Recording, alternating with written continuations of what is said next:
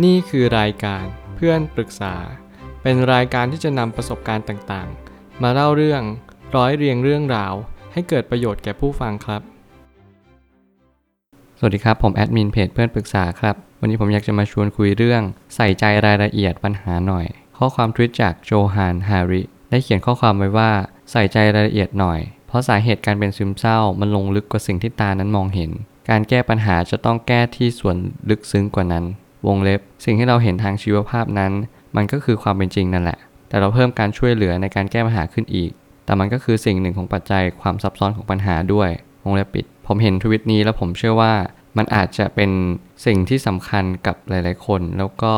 มันช่วยให้เราเข้าใจและตระหนักรู้ปัญหาโรคซึมเศร้าว่าปัญหาโรคซึมเศร้าเนี่ยมันไม่ได้เกิดจากภายนอก แต่มันเกิดจากภายใน หลายครั้งที่มันอาจจะไม่ได้ส่งผลถึงภายนอก ให้เราเห็นมากและชัดเจน ทุกครั้ง ที่เราเรียนรู้โรคซึมเศร้า เราจะสังเกตว่าคนนี้เริ่มคิดฆ่าตัวตาย ผมเชื่อว่าการที่เขาคิดเรื่องแบบนั้นแล้ว มันเริ่มตกผลึกแล้ว มันหมายความว่ามันยากที่จะเยียวยาจริง ๆ คุณจะต้องสังเกตตัวเองแล้วมีสติระลึกรู้ว่า การเรียนรู้ที่จะมีชีวิตอยู่ต่อไป มันเป็นสิ่งที่สำคัญมากๆ มันไม่ใช่ว่าคุณจะต้องไป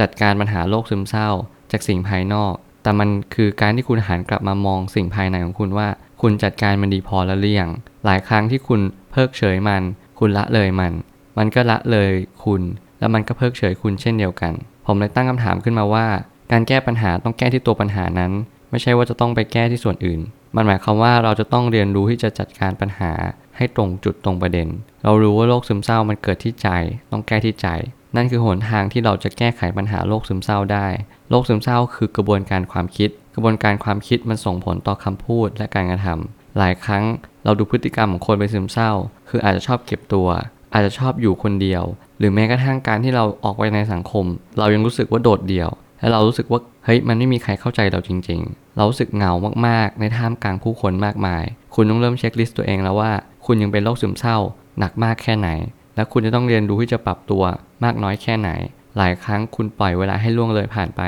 อย่าปล่อยให้ความคิดนั้นคิดลบๆอย่างนั้นต่อไป เพราะไม่อย่างนั้นคุณก็จะดิ่งลงแล้วก็ มีความรู้สึกว่ากดดันตัวเองให้หนักมากขึ้น บางครั้งการปล่อยปัญหาให้เรื้อรัง มีแต่จะทำให้ปัญหานั้นลุกลามเพิ่มไปอีก คุณจะต้องเรียนรู้ว่าการปล่อยปัญหาไม่ใช่หนทางที่ถูกต้องเลย คุณจะต้องตระหนักรู้ว่าการรักษาให้ทันท่วงทีเป็นสิ่งสำคัญ สิ่งที่คุณจะรู้ได้ว่าโรคซึมเศร้า จะเกิดขึ้นกับคุณได้ยังไง คุณต้องมีสติ ผมจะเน้นย้ำเสมอว่าการที่เรามีสติเนี่ยมันทำให้เราเห็นชัดว่าเราเป็นคนยังไง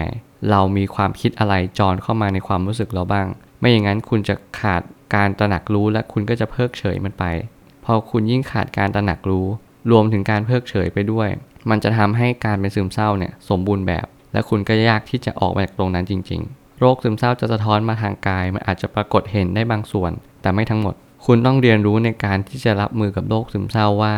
มันไม่มีอาการใด ๆ ที่จะส่งผลให้คุณมีชีวิตที่แย่ลงในทันที ความคิดบางความคิดมันบ่มเพาะตั้งแต่แรก ผมยกตัวอย่างอย่างเช่น คุณคิดในแง่ลบว่าไม่มีใครรักคุณ หรือคุณคิดว่าทุกคนกำลังด่าคุณตลอดเวลา ไม่ว่าจะทั้งสายตา ทั้งกริยาท่าทางหรือทั้งคำพูด สิ่งแบบนี้มันอาจจะเป็นจริงก็ได้ แต่คุณต้องคิดในแง่ดี ถึงแม้จะมีคนดูถูก มันมีคาว่าดูถูกให้คุณผลักตัวเองขึ้น หรือดูถูกให้คุณกดตัวเองลง มันไม่ได้การันตีว่าคนดูถูกอะ มันคือการที่เขากดคุณลง มันขึ้นอยู่กับสิ่งที่คุณเลือก ถ้าคุณเลือกถูก คุณก็จะดีขึ้น ถ้าคุณเลือกผิด คุณก็จะแย่ลง สุดท้ายแล้วมุมมองของชีวิตคุณนะเป็นสิ่งที่สำคัญที่สุดมันสำคัญกว่าสิ่งที่คุณเจอเป็นไหนๆการเป็นซึมเศร้าคือการมองโลกในแง่ร้าย ลองปรับมุมมองดูอาจจะพบกับอีกโลกหนึ่ง อย่างที่ผมเน้นย้ำอยู่เสมอและบ่อยๆ ครั้งมากๆ ว่าคือให้เราปรับมุมมองที่ตัวของเราเอง อย่าไปปรับที่สิ่งภายนอกเด็ดขาด หลายครั้งเราปรับที่สิ่งภายนอก มันกลับกลายเป็นว่าเราเสียเวลาโดยใช่เหตุ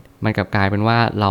ทิ้งเวลาอันเปล่าประโยชน์ และเราไม่สามารถจัดการมันได้อย่างแท้จริง สิ่งที่สำคัญคุณต้องปรับที่ใจคุณปรับมุมมอง คุณต้องมองเขาอย่างเข้าใจ คนดูถูกนะเขาไม่มีเวลาไปพัฒนาตัวเองหรอกนะเพราะเขาเอาเวลานั้นมาดูถูกเรา เขาเอาเวลานั้นมาจัดการปัญหาให้กับเรา ซึ่งผมมีความรู้สึกว่าถ้าเกิดสมมติเราไปนั่งเพ่ง ว่าเขาต้องชมเชยเรา เนี่ยเราจะยิ่งทุกข์การเป็นซึมเศร้าคือเรายึดจากสิ่งสิ่งหนึ่ง จนไม่สามารถที่จะปลดปล่อยมันได้ บางคนอาจจะ depress บางคนอาจจะ aggress คือเหมือนกับว่าเราเป็นซึมเศร้าไม่ก้าวร้าว หรืออารมณ์รุนแรงไปเลย เราหาทางระบาย อารมณ์ของเราที่ขุ่นเคืองเรา อยู่ตลอดเวลาด้วยทางใดก็ทางหนึ่ง บางคนอาจจะทำร้ายคนอื่น บางคนอาจจะทำร้ายตัวเอง ผมเชื่อว่าการที่เราจัดการปัญหาแบบนี้เป็นทางที่ผิด เราต้องใช้สันติวิธี คือการเรียนรู้และยอมรับเข้าใจความเป็นจริง ว่าความเป็นจริงไม่สามารถเปลี่ยนแปลงได้ เราปรับที่มุมมองของเรา มองความเป็นจริงนั้นอย่างไร คือสิ่งที่สำคัญมากๆ ธรรมะบำบัดเป็นหนทางออกที่ดีเสมอสำหรับผมแล้วผมเชื่อว่าธรรมะมันคือความเป็นจริงนั่นแหละ ธรรมะไม่ใช่ของไกลตัว และธรรมะไม่ใช่พุทธศาสนา แต่เพียงพระพุทธศาสนาพูดถึงธรรมะเท่านั้นเอง เราอาจจะมองว่าธรรมะธรรมะธรรมะมันคือความเป็นจริง ที่พระพุทธศาสนากำลังบัญญัติหรือเปล่าไม่ใช่ธรรมะมีของมันอยู่แล้ว พระพุทธเจ้าท่านตรัสรู้ความจริงเท่านั้นเอง ท่านก็เลยประกาศศาสนาว่านี่คือศาสนาแห่งความจริง ศาสนาแห่งผู้รู้ผู้ตื่นผู้เบิกบาน ทำให้เราเรียนรู้ว่าเราจะจัดการปัญหาในชีวิตได้อย่างไรอย่างถูกวิธี คุณอาจจะไม่ต้องเชื่อธรรมะ แต่ขอให้เชื่อว่าความจริงก็คือความจริง ความจริงมีเพียงหนึ่งเดียว ไม่สามารถเปลี่ยนเป็นสิ่งอื่นได้ และการรักษาก็ต้องรักษาที่ต้นต่อปัญหา อย่าไปรักษาตรงจุดอื่น มันไม่ช่วยเหลืออย่างแน่นอน ผมเชื่อว่าทุกปัญหาย่อมมีทางออกเสมอ ขอบคุณครับ รวมถึงคุณสามารถแชร์ประสบการณ์ ผ่านทาง Facebook Twitter และ YouTube และอย่าลืมติด Hashtag เพื่อนปรึกษาหรือ f r ร e n d t a l k ด้วยนะครับ